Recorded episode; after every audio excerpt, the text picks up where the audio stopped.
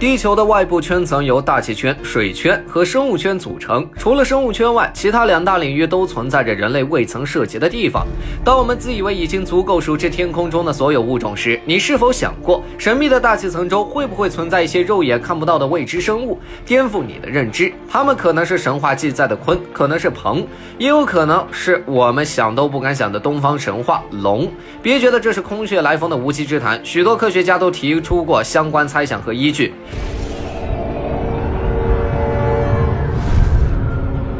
大气层是否存在未知生物的前提是大气层是否拥有可供生存的环境，而这个命题最初是在科学家们研究宇宙中其他星球的环境时想到的。二零二零年九月十四日，金星大气层中被发现了磷化氢的存在，而磷化氢产生于生命的演化过程。这个发现自然而然地让科学家们想到了一个问题：金星大气层是否存在生命？这一问题很快就被证实并无可能，因为金星的表面气压达到了九十个大气压，最高温度更是在四百六十度以上。 没有氧气，没有水，存在生命的可能性了却若无。但地球就不一样了，